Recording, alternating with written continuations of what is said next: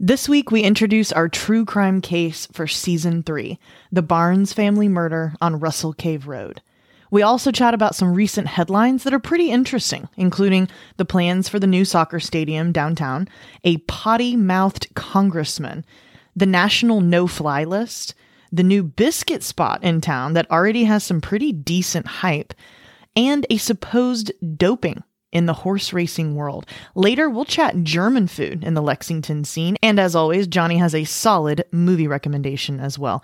Oh, and he also tells us about Lexington horse girls on Tinder. Yeah, stay put, okay?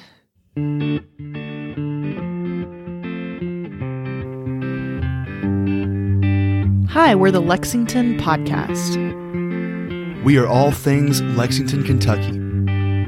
History, true crime, current events, and local recommendations.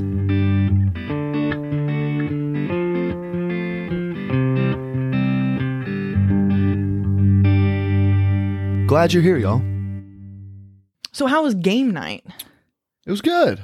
uh, with your friends? Yeah. I truly love that you host game nights for your friends. Yeah. It's just the right amount of nerdy that I can really Appreciate. that I can really appreciate. Well, hey, my favorite new my new favorite game is uh, Cranium. I got you that for Christmas. I know. I'd forgotten how great it is. It So- truly is wonderful. That's the one where everybody on your team has to take turns like sculpting something out of clay Yeah. or like acting it out or drawing it Uh-huh. or drawing it blindfolded. or it's like or trivia or like word puzzle type stuff. Yeah, that's time that you kind of have to work together. So there's something for everybody on your team Yeah. to feel like they're good at something. You know what's funny is like the main one that everyone's always trying to like avoid is the call. It's called the star performer, and it's like the charades. oh, like charades. this and that kind of stuff. Everyone's always like, "No, I want the word scramble one or whatever." Because they don't want to stand up and act something out. exactly. There know. was a feature in Time magazine a few years ago that polled all these Americans and asked what their greatest fears were. And of course, spiders and snakes and all that was top 10. Uh, number two was death. and number one was public speaking, which kind of makes sense. I you can know? buy that. Yeah, I can can buy buy that, that. too, Uh-huh. for sure. followed right after with death. So you would recommend Cranium as a group game. What other games do y'all play? there was one. It was it was strange. It was called Secret Hitler.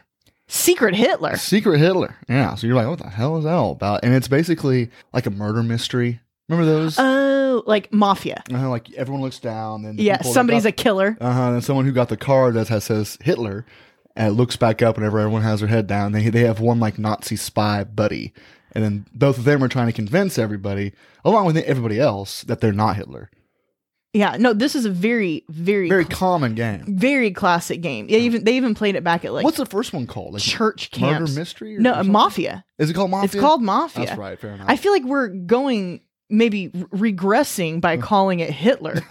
maybe we should just keep it Mafia. it's it's it's fun though. It really is. Okay, so that's another good one. Okay, awesome. What about Wait, you? Have, you? have you played any good board games? I'm recently teaching my oldest how to play gin. She's really gotten into like mm, cards. Yeah. and she's getting pretty good. So we've been working on that, and then of course aggravation, which is just a classic. Didn't, didn't you play Modern that? age classic. Yeah, didn't you play that with her recently? It's just like a souped up sorry. Yeah, where You know you I have to knock people back. Uh-huh. So fun. I That's, love that's it. Fiona's favorite part. Yeah, It's like yeah. I'm getting close. I'm gonna get you. Let's knock you back. It's a good game for a seven year old because they get the rush of like knocking somebody out, but they have to learn the humility of also being knocked out. true. And it's really hard for seven year olds. And so it's a tough but very worthy lesson to learn. Totally. Okay, let's jump right into this episode. I have a really great true crime for you. In our mm. last episode, we talked about how I was going to be introducing the Barnes family murder that happened in Lexington, Kentucky in 1973. And so I'm going to do that. I'm going to introduce it.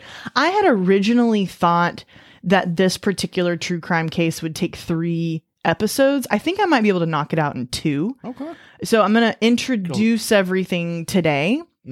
And then we're going to then of course move on to our in the news segment where I just talk about a few headlines that have caught my eye. I remember calling you yesterday. I'll just tell our listeners this. I was like, "Which headline do you want to do?" And you were like, "Well, I like them all. Just do a rapid fire. Just tell me all of these." So I Uh-huh. think I'm going to do that instead of us going really deep Yeah. into one because I've been cutting out all of these Herald Leader and Le- LEX 18 articles. I'm just going to like go over several of them. Do a little hodgepodge of them. Yeah, I think I will. And then rapid fire. And then I'm going to, uh, we'll end with out and about and your movie recommendation. You got a movie recommendation? Of course. Of course, great, excellent. Okay, so let me tell you, and, and interrupt me anytime. This Yeah. is not some script. I mean, it is a script, but feel free to Great. ask questions. I do want to start off, of course, with a warning. I'm going to be detailing the events of a murder, so listener discretion is advised. And remember, this is the case where it's not outwardly on the true crime scene of Lexington. Like, Why? true- I be, I don't know actually. I, probably because it's so incredibly tragic. There wasn't a lesbian lo- love triangle. drag shows. it didn't quite make no, the news. No, uh, wish wish it did. Gonna go ahead and say that, but I think it's just because it was a family, and there's something about that. I figured those would really make the news. You know, like it. It no. it Elizabeth most- Turpin and Karen Brown are interesting people, but a family murder is also really high profile type stuff. for sure, especially when you're involving like teenagers, like this one is. So I don't know. I was not around. We'll figure it out. I will. I but there's. It's hard to feel like why wasn't there more news about this? Why, why isn't this more popular? This Why horrible this- murder. exactly. So it would be a lot of Reddit threads, and I'm not. Willing to go down that Well, rabbit those hole. are those are fabulous rabbit holes, but they're not entirely credible. Fair enough. So remember, this is the case that I was for a brief moment a dance mom. And Oh, yeah. yeah. my daughter was doing dance, and I met this other woman in this dance mom circle. And she was like, "Oh, come over." And so I did, and they just bought this house, and it was this. I was just like a kid in a candy store because it was this mid-century modern ranch out on Russell Cave Road. And as she's walking me out to my car, she's like, "Yeah, we got a pretty good deal on it." And I don't know if it's because it needs updates and some work, or because there was this heinous murder that happened in it. And I was like, "Okay, so." Definitely googling that the sick, and I get back into my. She felt that I was a weirdo because I like got in my car and like didn't move and like like just got on my phone, but um, it was October 1st, 1973. A woman named Geraldine Ewell was in a car line. She was a parent in a car line outside of Sayre. Downtown, the Sayre School, which back then existed as a private school, even today exists as a. Was it called Sayre back Uh, then? It's called Sayre. Sayre actually used to be a women's college. Huh. Yeah, back when men and women did not go to the same college. So Sayre was the women's college. No kidding. And then at some point in the early 20th century, it got switched over to just being a K twelve private. K 12 private school. Exactly. This was just a normal fall day. The federal building sat directly across from Sayre, and the third floor of the building at the time was used as a holdover cell for prisoners awaiting trial on federal charges. Around 4 p.m. that day, three men escaped from the third floor holdover cell. They had somehow sawed through the bars of the window. As cliched as that sound, sounds like something from like a Bugs Bunny Looney Tunes uh-huh. comic, but they they saw, literally sawed through the bars of the window, jumped from the third floor window to a lower loading dock on the building next to them, which was about two stories high, and then from that building jumped down onto this grassy embankment down below. The ringleader of the whole operation was a guy named Wilmer Elvis Scott, who was originally from Tennessee. He jumped off the roof onto a grassy area behind and immediately popped right back up onto his feet. How would you know that? So not only does he describe it later as to what happened, but there are witnesses. And that's that's a part of an interesting part of the story is that this is being witnessed by just regular bystanders who were downtown and from police and people working in the building them like they knew it was happening. It wasn't like this was like sneaky. Well, well, what what, what gives? How could he get away with it then? Okay, so let me first tell you what he had said about the situation. Quote, I couldn't get off the roof. I kept walking around and everybody was looking. People and a couple of marshals pulled in and people were staring from across the street. So I just backed up about 30 foot, closed my eyes, and just run until there wasn't nothing underneath me anymore. Wilmer. Wilmer. Hey, just so we can get our in, in, in our heads, the street that separates Sayre from the federal office is Pleasant Stone. Is it? Uh huh. Pleasant Stone. Okay. You would never know that unless you know you. Was it Pleasant Stone back in 1973? I don't know, but, but but that was his escape route. He didn't he didn't go down Barr Street, surely, Probably not.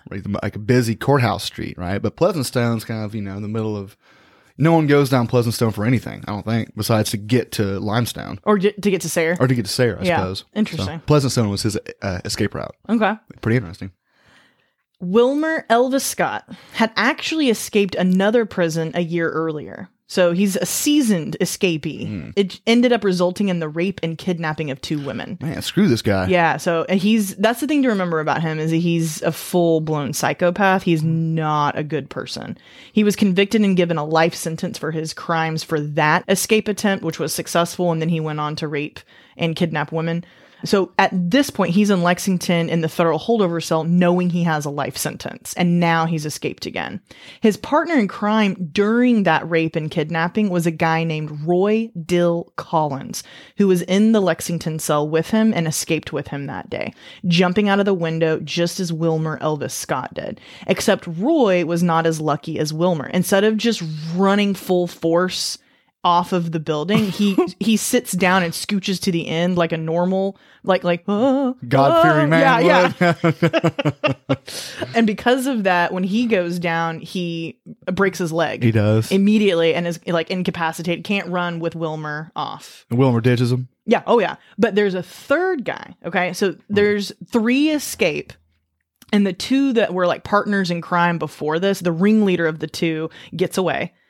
The other one, who's kind of like the follower, Wilmer gets away. Wilmer gets away. The other one, Roy, falls down, breaks his leg. and waits to be apprehended. Exact and is apprehended immediately. Then the third one is a guy named William Sloan. Okay, so this third guy jumps off the building, pops right back up, just like Wilmer did, and runs off with Wilmer. Here's the thing to remember about those two don't know each other at all. Huh. William just saw an opportunity when Wilmer jumped out and then was able to to kind of like follow him. So hold on, let's actually call it this is this is the part of I knew that this might confuse people because Wilmer and William have very similar first names. Their last names are Scott and Sloan. So they have kind of similar last names. I'm going to from here on out call them Scott and Sloan if you don't mind. Fair enough. Scott is the Wilmer guy. I would Scott have preferred Elvis for Wilmer though. Okay, you want to do Elvis? I thought about that too. Yes. Okay. so Elvis and Sloan. Perfect. Okay, perfect. So Elvis is the bad guy. So keep in mind, a lot of people see this happen. It's a huge commotion. There's an officer that runs up to the guy who broke his leg. And he handcuffs him immediately and stands there next to him to make sure that he wouldn't run away. But you have all of these bystanders who are like, he's injured, he's hurt, he's not going anywhere. Go get the other two guys. There's two others that ran off down this road. And the officer refuses and stays with the injured one waiting for backup, hmm. essentially letting the other two, you know, get away. Inadvertently, I'm sure. I'm sure he was following his duties or whatever. Protocol. Protocol, oh. exactly. So Elvis and Sloan, all right, mm-hmm.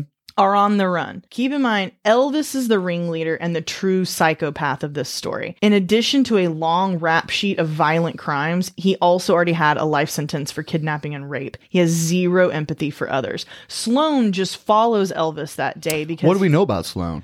Sl- very very little. Sloan is from Louisville. He's 26. He um, just wanted to escape and saw a really great opportunity to do so. Only in prison for auto theft charges and has no prior record for violent crimes. Okay, bad place with the wrong guy. Exactly. And didn't probably didn't know what he was getting himself into. like real. did not make a great choice. Like let me just follow this escaped convict out. How old is Elvis? Elvis is about 36. Thirty six. Yeah, so uh, there's a 10 year difference between them. Yeah. Elvis is a psycho, he's a ringleader, he's a convicted rapist. And then you've got Sloan, who's 10 years younger, who's like Grand Theft Auto kind of thing. Yeah. Yeah. So, so they don't know each other at all, but suddenly they're partners in crime. They run as fast as they can away from the federal holdover, one block over, and come across Sayre. They see this long line of cars, parents waiting for school to let out so they can pick up their kids, and they run to the very first car in line to a woman named Geraldine Ewell who was the first in car line and unfortunately had her car doors unlocked. She later testified, quote, I was the first car in line and I was parked to the right of the driveway. I had been sitting there approximately five or 10 minutes when both doors were jerked open. Elvis came in on the passenger side and Sloan pushed me out from under the driver's seat and jumped in. Elvis then stated that they were escaped prisoners with life sentences hanging over their heads. He went on to say that he had a knife and he would slit my throat if I made one move. I told them they were crazy and I tried to get out of the car. I began to struggle and attempted to get the keys. Every time Sloan attempted to take off, I would put my foot on the brake. I was also screaming and attempting to blow the horn as much as possible.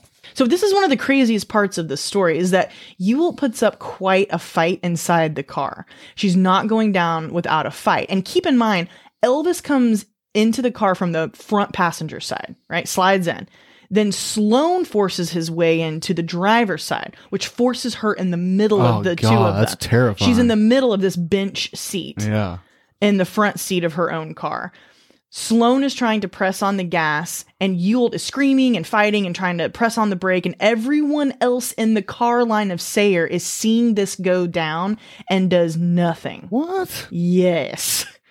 It's one of the mysteries I think of this particular crime is and they're like herky jerky, like jumping forward and back because one's pressing the gas Yeah. and one presses the brake, one presses the gas, and like they're screaming, there's uh, there's car honking. Like this is a spectacle in front of a school that most likely doesn't see stuff like this every day. So everybody does nothing. It's just really That's hard to believe. yeah, and sad or something. Very sad. Ewell later tells the Herald leader that it takes them several minutes to even get out of the parking lot. She says, quote, finally we ended up on 6th Street. Elvis told Sloan that we had to get out of here, and Elvis told me to tell him where I lived, and I wouldn't tell him or say anything. He struck me again and cursed me. He said, You tell me where you live, or we'll kill you right here. You probably have kids at home, and we'll take care of them after we figure out where you live.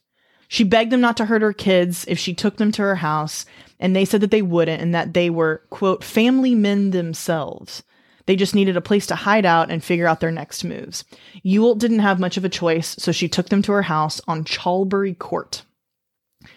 Elvis tells Ewell over and over that he will kill her kids if she even thinks about making the wrong move. They finally go to her house, they go inside, and immediately find Ewell's two other kids, her 11 year old son and 12 year old daughter.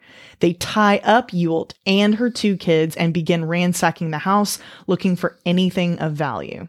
And of course, everyone is terrified, especially since Elvis had said what he did. He was acting extremely erratic at this point, tells the mom over and over what awful sexual things he'll do to her daughter if she doesn't comply with helping.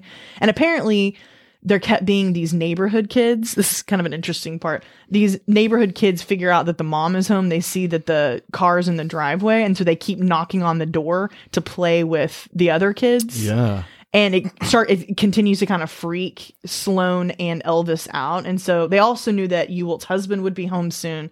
So they end up taking what they could from the house, which was a 22 caliber rifle, several kitchen knives, and about $8 in cash before leaving the Ewell residence in the Ewell car. Miraculously, they left Ewell and her two children tied up, not harmed. So they were very, very lucky. The next family, the Barnes family on Russell Cave Road, which was their next stop, would not be so lucky. By the end of this tale, there will be six dead people at the end of this night. Yeah. So they essentially go on a rampage or a killing spree. And I think a lot of it comes back to the idea that the ringleader was somebody who knew that like he was on borrowed time anyway because he knew he was going to have a life sentence. So that made him very emboldened to just like go off and do whatever he wanted to do. And poor Sloan was kind of along for the like didn't stop anything, but also didn't help anything. You know, like he was kind of wasn't quite a patsy, definitely more than that, but wrong place, wrong time, wrong decisions. So Did did Sloan end up ever testifying, obviously against Wilmer, to be like he did it all? It was all You'll he's find- the psychotic one, not me. you'll find out next episode. Hmm, fair enough. All right. That's a great setup right there. The next part is hard to hear. I do want to warn our listeners for next episode. I'm going to use as best vocabulary I can, not to make it too hard to listen to, but it's it's a rough one. It's a rough case. I'm sure it is. That's pretty sad. Let's talk about what's in the news lately. Yes. All right, I got a whole You got a whole slew of things. I got a whole slew. Uh, this one's from my girl, Linda Blackford, who's my favorite writer of the Herald Leader, in an article titled, quote, Who's the most cringe member of the Kentucky congressional delegation? We have a new winner. and so she starts off by saying, you know, of course, uh, the normal one is Mitch McConnell, but in her own way is liking the fact that he's not backing up Trump in Yeah. his latest nonsense, like, which, which is something that we all kind of consider. Trumpers hate would do McConnell now. all these members of Congress are boarding a bus in DC to go to the Capitol for a vote. Quote Representative Joyce Beatty, Democrat from Ohio, saw the 84 year old feudal kingpin known as Representative Hal Rogers from Kentucky boarding without a mask and respectfully asked him to put one on. Whereupon she said, Rogers poked her in the back and told her to kiss his ass. He later apologized, probably at the insistence of his younger staff, who understand the optics of a white haired, red faced guy from Kentucky telling a 71 year old black congresswoman to kiss his ass. Smart. Yeah. Good science. Glad he's got somebody on his team there in that office. Like, man, this guy's getting too old. Um, I just think it's so interesting. Like, it made a lot of news. There's at least three or four articles all about how he was like, kiss my ass. I'm not wearing a mask. Huh. Yeah. Well, I'm sure that's like a he's like the poster boy for an, another group of people that are stoked to hear that, though. Yeah, for sure. You know what I mean? Yeah, for sure. Like, sealed a whole bunch of votes. Oh, exactly. Yeah, yeah, yeah, yeah. Okay, so there's one. Uh, we've got here's my next headline, which it had the ti- the words Bloody Mary in it. So obviously I cut that one out. We've got a new breakfast spot in town, and No I'm kidding. I'm taking you to it, brother. Yeah? sometime soon. Yeah, heck What's yeah. it It's called? called? Biscuit Belly. Say So, no more. It's a Louisville based Biscuit Belly, which is opening multiple locations in Lexington, but it officially opened its first location East Main Street, directly across from like where central office is for Fayette County Public Schools. okay. Right Okay. there. Would that be next to? Like McGee's, right next to McGee's Bakery, basically. On on Main. On Main. Uh huh. Fast casual, breakfast, brunch, and lunch seven days a week, gourmet biscuit sandwich items. hmm Also with cocktails, including Bloody Marys and mimosas. Really? It has a following. People. The biscuit place has cocktails. Yes, and it's fast casual. So it's very like come in, do what you want, be on with your day. Hmm. Like it's not like this grand sit down situation. Good. Thank God. Yeah, but it still still serves cocktails. What is this like? A first watch esque? Maybe we'll have to see. What does it I'm? I'm intrigued, and I'm telling you this: it's got there's hype and there's a following. Or is it Josie's esque? Is he? Oh, is it real corporate looking? Or Nothing's Josie's as. That's true. I love Can't. Josie so much. Delta asks the Department of Justice to put unruly passengers on a no-fly list. Apparently, unruly passengers are at an all-time asinine. Unfortunately. I've heard that too. This is from the Atlantic Journal Constitution. Quote Delta Airlines is asking the U.S. Justice Department to create a national no fly list of passengers who have been convicted for onboard disruptions. The rate of unruly passenger incidents on Delta has nearly doubled since 2019. And the airline is offering more self defense and de escalation training for flight attendants Jeez. because of this. Yes. A list of banned customers doesn't work as well if the customer can just fly with another airline. So, Delta, for example, would have like, no, you're not flying with us. But then that passenger can just be like, cool, I'll fly American or I'll fly Southwest or I'll fly mm. whatever. They want it like a f- full blown, everybody's on board, you're banned and cannot fly to really send the message of like, you cannot assault, accost, be crazy towards our employees. It all comes down to the whole mask crap. Yeah, oh yeah, yeah. Oh, know for I mean? sure. It talks quite a bit about that. However, you, so you say that, but this particular article ends with again, quote, last month the US Attorney's Office for the Eastern District of New York said it had arrested 3 women who had assaulted a Delta security officer in a jetway at a New York's JFK airport, alleging that after they were denied boarding for a flight, sure due to a mask, they, quote, viciously assaulted an airline security officer by beating him to the floor with his radio and then kicking and punching him in the face and body while he was down. Jesus. I won't wear a mask. and now you die. Terrible. Terrible. Bless his heart. That awful? ladies, ladies, can't we just bam, bam? ladies, no. Please stop. Please stop. Just wear your mask. Ladies, ladies. It makes no sense. Like whenever you see those videos of people being like, "Sir, can you please get off the airplane?" or or put on a mask, they they double down and Mm-hmm. Yeah. they waste all this money. They really do. Why do that? Why? Um, like I understand like wanting attention and wanting to stand up for what you believe. Yeah. But it's about to be so much more than it's worth. Like there's a time and a place to like say you don't want to be you don't like you don't want to wear masks. But you're about to completely ruin uh, whatever you had planned as well as piss away 500 bucks or whatever your ticket was. It makes no sense. I think I can weigh in on this. Help me. Help me- help me I- I- understand. I, work without saying too much because you and I don't want to make this podcast too much about ourselves and our own jobs. Yeah. But as you know, I work in a field where I, I deal with a lot of how to put this unruly customers Mm-hmm. that have their own opinions as to what should happen to them and should happen around. So I deal with a lot of people that are told what to do and then they double down often themselves. And I think a lot of times it comes down to ego. Like, oh, other people have seen you tell me something. I'm not going to allow you to tell me something. And then it gets bigger and bigger and bigger to the point where like, well, now I, I can't just like sit down. I'm already screaming. Even at the expense of hundreds of dollars and a uh, like a fine, possibly a felony, when all you have to do to avoid all those things is just put on the mask. In- just in that moment. And when you get home, you can talk about how big you are and you're not going to wear masks and dirt, dirt, dirt, dirt, dirt. But in that moment where you're about to lose a bunch of money and be on YouTube for the rest of history, don't you think it's a better idea just to put on a mask? No, just for the moment. You're preaching to the choir. It here. makes no sense. You can keep your pride. yeah. But you don't have to sacrifice your life for And for your 10 money. and your money for ten minutes of a YouTube video where you don't have your mask on an airplane and get kicked off. Yeah. Makes no sense. Maybe they think too, like, someone here will back me up. My thing too about masks is like, no, if this is what the anti mask people don't realize. It's not like the rest of us love it. It's not like I'm like, oh, fantastic. I hate the mask. It totally blows. We all hate it. No one likes it.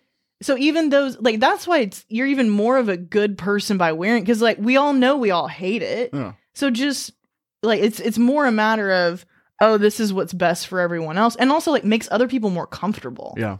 That's that's where I've gotten to. Like now that Omicron's gone down and the numbers have really gone down, I have stopped wearing it out as much. But if I'm gonna be near, I'm always like, would it make you more comfortable if I wore this? That's that's the exact right way to think about it, in my opinion. It's like I don't I don't understand code anymore. If I'm sick or if I'm not, blah blah blah blah. Yeah. It's it's like, am I gonna make you feel worried about being around me because you're about to go visit your elderly parents or grandparents? right.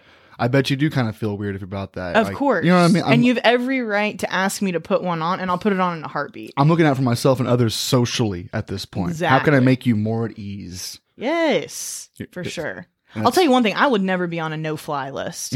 I pride myself. Is that right? I pride myself on being a good passenger. Knock on wood, sis. You need to knock on wood right now. I just feel like there's bigger things to get pissed about. Like if I get, I, I'll throw down and get be on a no-fly list if I have a middle seat. As a six foot tall woman, I want my aisle or my window, Fair enough. but not about a mask. It's just so stupid. Like that's not a hill I'm gonna die on. But the middle seat, maybe. Uh-huh. That's a worthy hill. Okay, next headline High Street Soccer Stadium would include a hotel and apartments. Here's what's interesting. I think we discussed this last. Yeah, yeah, yeah. Is this the the uh, park? The big, no, not the park. This is the big old soccer stadium that's going near Rupp as well. Huh.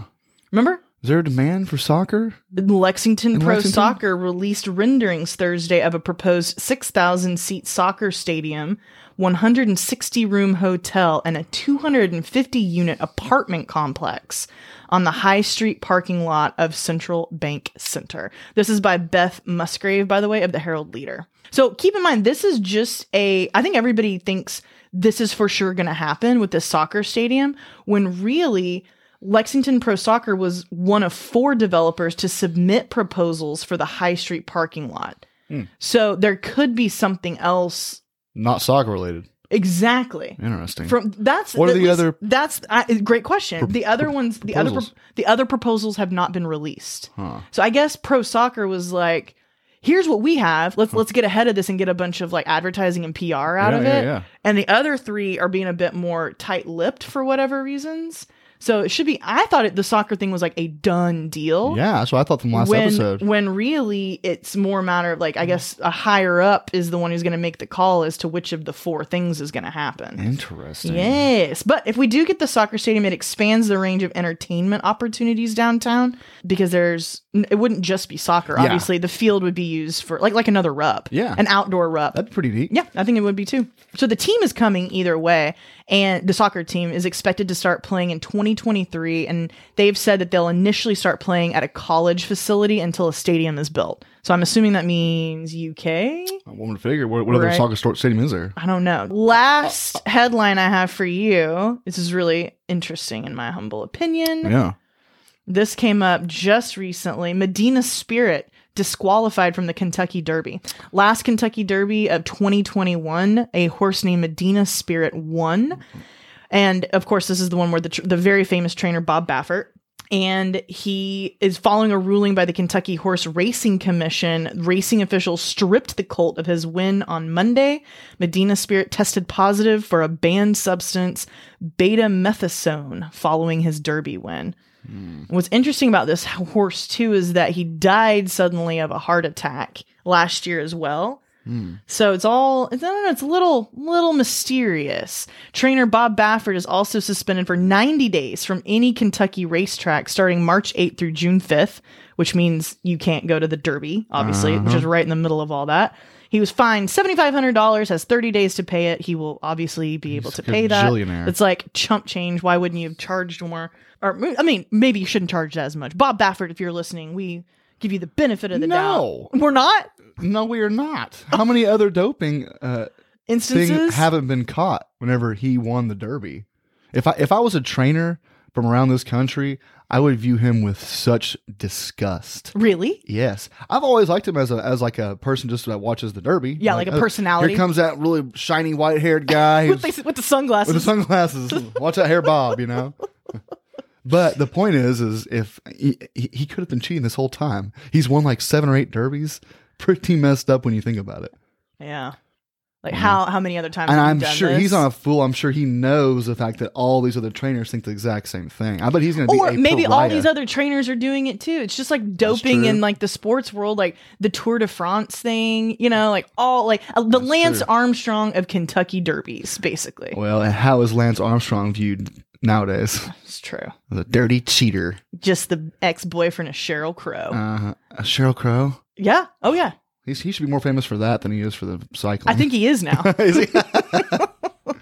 Well, Churchill Downs previously suspended Baffert for two years.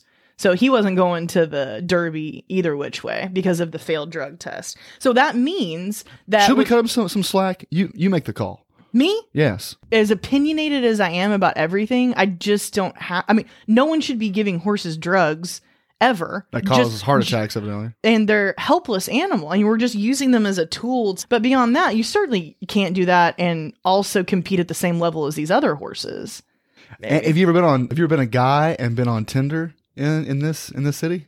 no A lot of horse girls. lots and lots of. No way. In fact, the profile picture is just a horse face. I kid, but no, I, I kid you not. Lots of girls. They don't have a job that involves horses. They just literally have a horse for some inexplicable reason in this city. are you kidding I'm not kidding you. The fourth picture, it's them and their horse. You're like, okay, you have a horse. That's pretty cool. Oh, she's cool. She's cool. Oh, another I- another girl with a horse. Huh. Okay. i thought you were meaning It's pretty cool. Maybe that's maybe it's pretty neat to date a girl with a horse.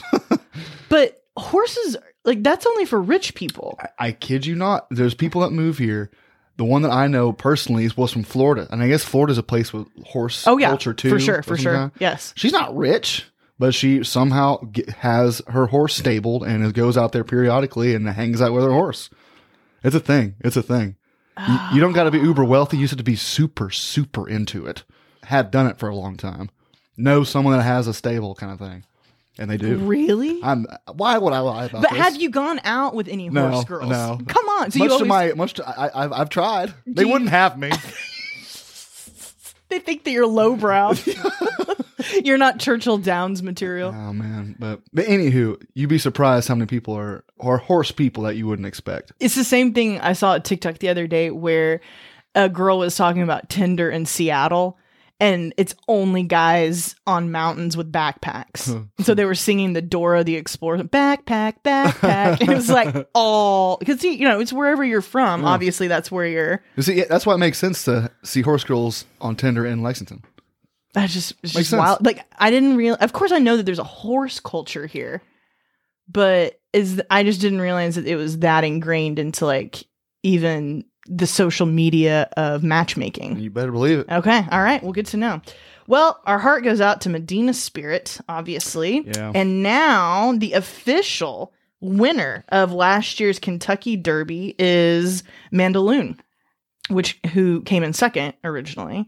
This is the second time in the 147 year history of the Kentucky Derby that a winner was disqualified for a drug infraction. I'm still laughing about how it's just a horse face on I've never seen that. That'd be funny though, wouldn't it? someone needs to do that. Like Samantha, just a face of a the picture of a horse face. and it has like a smile kind of thing. its interests are like Hey. yeah no it just says she just said like when she first texts you hey I could if I could find you one literally within five swipes. Really Shit you not. Yeah, I'll do it right now. why am i so surprised You should I was surprised at first and then this gets like it's it's it's what it is. okay all right let's do our out and about segment i'm going to tell you about a place that i went to with buns this past friday we got a hankering for german food so we went to marikka's How was it? it was fantastic Are they still delicious? Still, yeah, really good. I had not, I have not been to Marikka's since they moved and did the whole Pretty huge now, isn't it? renovation. It's a whole complex. For real. It's a German compound Uh-huh. over there. But what's nice about it is that there's a, if you want to go have just German food and you don't want to deal with the bar and the volleyball and all of that, Hustle and bustle. completely separate. You can just do the restaurant, and that was even for a Friday night at like seven o'clock. Reservations, they do take them, but they weren't even necessary. Like we could have just walked in. It was busy enough to where I didn't worry about them at all, but not so busy that we couldn't grab a table. Yeah. And it was great. We got this ginormous pretzel to start with. They have an appetizer. It, the pretzel is bigger than your head. If you want to go and you're like, oh, I really want a pretzel, which is what I wanted to start off with, it was insanely large. So hmm. that could that would be a really great like group appetizer. What does it come with? Bunch of little sauces? It comes with German mustard, which is I'm love mustard. I like spicy mustard. I like Dijon. I like French's. I like every type of mustard. Unfortunately, since I had COVID, the Delta variant, she said with more with, a, prestige, with a gleam to her eye. didn't have that dirty Omicron. I had Delta, baby. Something about Delta, and I'll die on this hill. Having Delta back in the or whatever I had around October of 2021, the only symptom that I had was that I lost my taste and smell for a week or two. And then when it came back, now I taste chemicals in everything. So the same chemical, I was telling you about this the other day. The same, there's a chemical that is shared between the smell of gasoline, most body soaps, and whatever's in Coca Cola. huh. Yeah. And it's it's unpleasant. This new smell of It those. is it is unpleasant in the sense that it just tastes very synthetic Hmm. and foreign and like it's not supposed to be in your body. Hmm. Like much like how I would imagine a cross between bleach and just chemical. And like like like uh, medicine. yeah, exactly. saying? Yes, exactly. Doesn't- Um, and what sucks is that certain foods that you wouldn't expect to have chemicals in and probably don't maybe don't even have any at all taste different now to me too Hmm. which is really sad because I I approach every food now being like, well, am I still gonna like this? Like I used to love this, and but I haven't had it since I've had COVID. Am I gonna like? So without thinking twice, I take the giant pretzel and I dunk it into this mustard that I knew I would love, and I eat it, and it tastes awful. The mustard does. The hmm. pretzel's fantastic, but there's something. It just sucks. It just sucks. It's it like totally a, sucks. yeah, it's a brand new ball field of like, okay, so your taste buds aren't the same as they used to be. I've seen people in social media like truly bummed out, remorseful that they got COVID only because that they're they're not you know everyone's kind of a foodie. Right. Of Everyone, course. everyone loves food. Everyone loves their favorite foods, and when you don't get to have your favorite food anymore without it tasting like medicine or something, it tastes really uh, syn- Mm-hmm. Synthetic. syn- synthetic, really can make you sad. Yeah. You know, Yeah. So that part was a bummer. things are menu nowadays because ten ish years ago, it was like you can get yourself a. It wasn't like German cuisine. It was it was beer food, Oh. hot dogs and pretzels, but it wasn't like. Uh, do, they have a a true menu? Yeah, now- for sure. They have nowadays. schnitzel and lots of different. They have several different types of sausages that you. They have sauerkraut. They have all these different types of potato. I mean, I've been to Oktoberfest in Munich. And it was pretty similar to stuff like that. Which, granted, Oktoberfest in Munich is very catering to like tourists anyway. Mm. Like, oh, this is what you want to see of our German cuisine, you know. But they were doing the same thing, and it was just as delicious. Yeah. Yeah. The portions are huge. How can there be that many differences in a freaking wiener, right?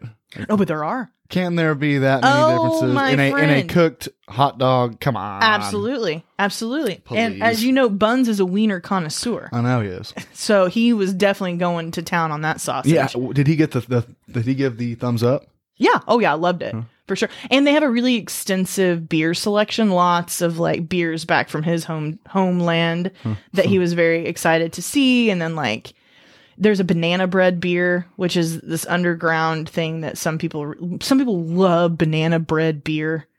I don't know, but he does, and it was on the menu. Well, that good was, for that was really exciting. Tell us about your movie. Yeah, um, I got one that's pretty freaking neat. Uh, I'm sorry I haven't done many comedies, but this one's called "The Killing of a Sacred Deer." You, you heard of this? Oh, you and I talked about this. Go on. It's got Colin Farrell wherever he's been. The last, he's been hiding on a rock the last few years, seems like. But this came out a few years ago itself, and it's about a doctor played by Colin Farrell who has a blotched surgery some years beforehand, and uh, the son of that blotched surgery, the patient had had died. The son is acting his revenge on Colin Farrell and his family in unspeakable and crazy ways. It's a very dramatic movie. It's not a horror movie though. I would venture to say It's it just is. thr- it's it's really not. It's just a thriller. It's incredibly suspenseful, though. It's very crazy suspenseful, and there's mo like the interplay between Colin Farrell and this vengeful kid are some of the best scenes I've seen in a long time. the acting style of each and every character is very unsettling. Yes. The way that they deliver lines weirds you out. yes, I remember that. Have you seen this? Oh yeah, I've seen it, and I turned it off halfway through, and not because the plot was getting to me, or it was. I mean, hell, I love true, really gruesome true crime. Yeah. I can handle my gruesomeness.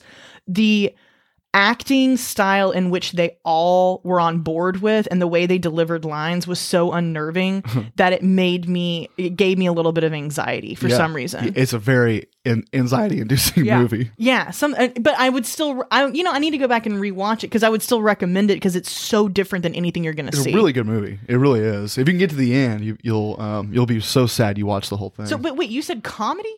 I said I said sorry, it wasn't a comedy. Oh, gotcha. Because I was like, I'm not going to put Uh, that in the comedy. Everything I, that I've recommended has always never been a comedy, but you'll still really enjoy them. We should challenge you to do a comedy for next week, an off the beaten path comedy. Off the beaten path comedy. All right, Well, I can't wait to hear about the Barnes murders. we'll do we'll do Barnes Family Murders Part Two, which may end the whole thing next week. I want a really good synopsis. Like, I want a 10 minute spiel of you just running down play by play what happens once they get there according to uh, His testimony. his testimony. yeah. Will that be okay? You just want to put a lot of work on me, so then I'll have to keep pushing back the time that we're going to record. That's not true. But what I want is like the same way the last couple episodes of the, of the, of the Turpin. oh, you want a huge old script? I'm gonna say like you no, not huge old script, like 10, 15 minutes where you just I guess you did that really good the last time. You want a narrative. Don't worry, brother. I got you. I got you. Next time on the Lexington podcast, we'll continue our investigation of the Barnes family murder on Russell Cave Road. The escaped convicts begin their crime spree, and by the end of the night, several people die in two different counties. The Lexington podcast is produced by Erica Fries and Jonathan O'Hare in association with Fries Media. All original music by Jonathan O'Hare. Email us anytime at lexingtonpodcast at gmail.com or catch us on Instagram. We're Lexington Podcast on there as well. As always, if you enjoyed this show, we'd sure appreciate a kind rating or review on whatever podcast platform you're on. Or even better, if you'd like to recommend us to a family member or friend or worthless little brother who loves Lexington like we do, we would be forever grateful. A few of you have already done that in the past couple of weeks, and we have really noticed a difference. Thank you so much. Special thanks to our sources this week, which include the Lexington Herald Leader, the Atlanta Journal Constitution, LEX 18, and Kentucky Bloodbath by Kevin Sullivan. Have a great week